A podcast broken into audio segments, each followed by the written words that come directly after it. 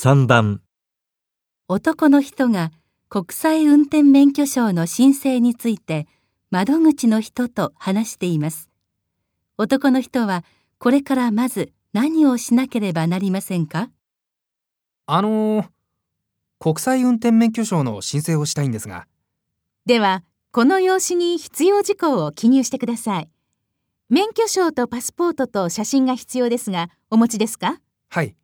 あ、これは前にもらって書き込んできたものがあります。ちょっと写真を見せてください。あー、ちょっと大きいですね。あちらに器具がありますからカットしてください。それからさんぜんえんの証紙を購入して、全部まとめてさんばんの窓口へ持って行ってください。写真はこちらで調布しますので、そのままお出しください。わかりました。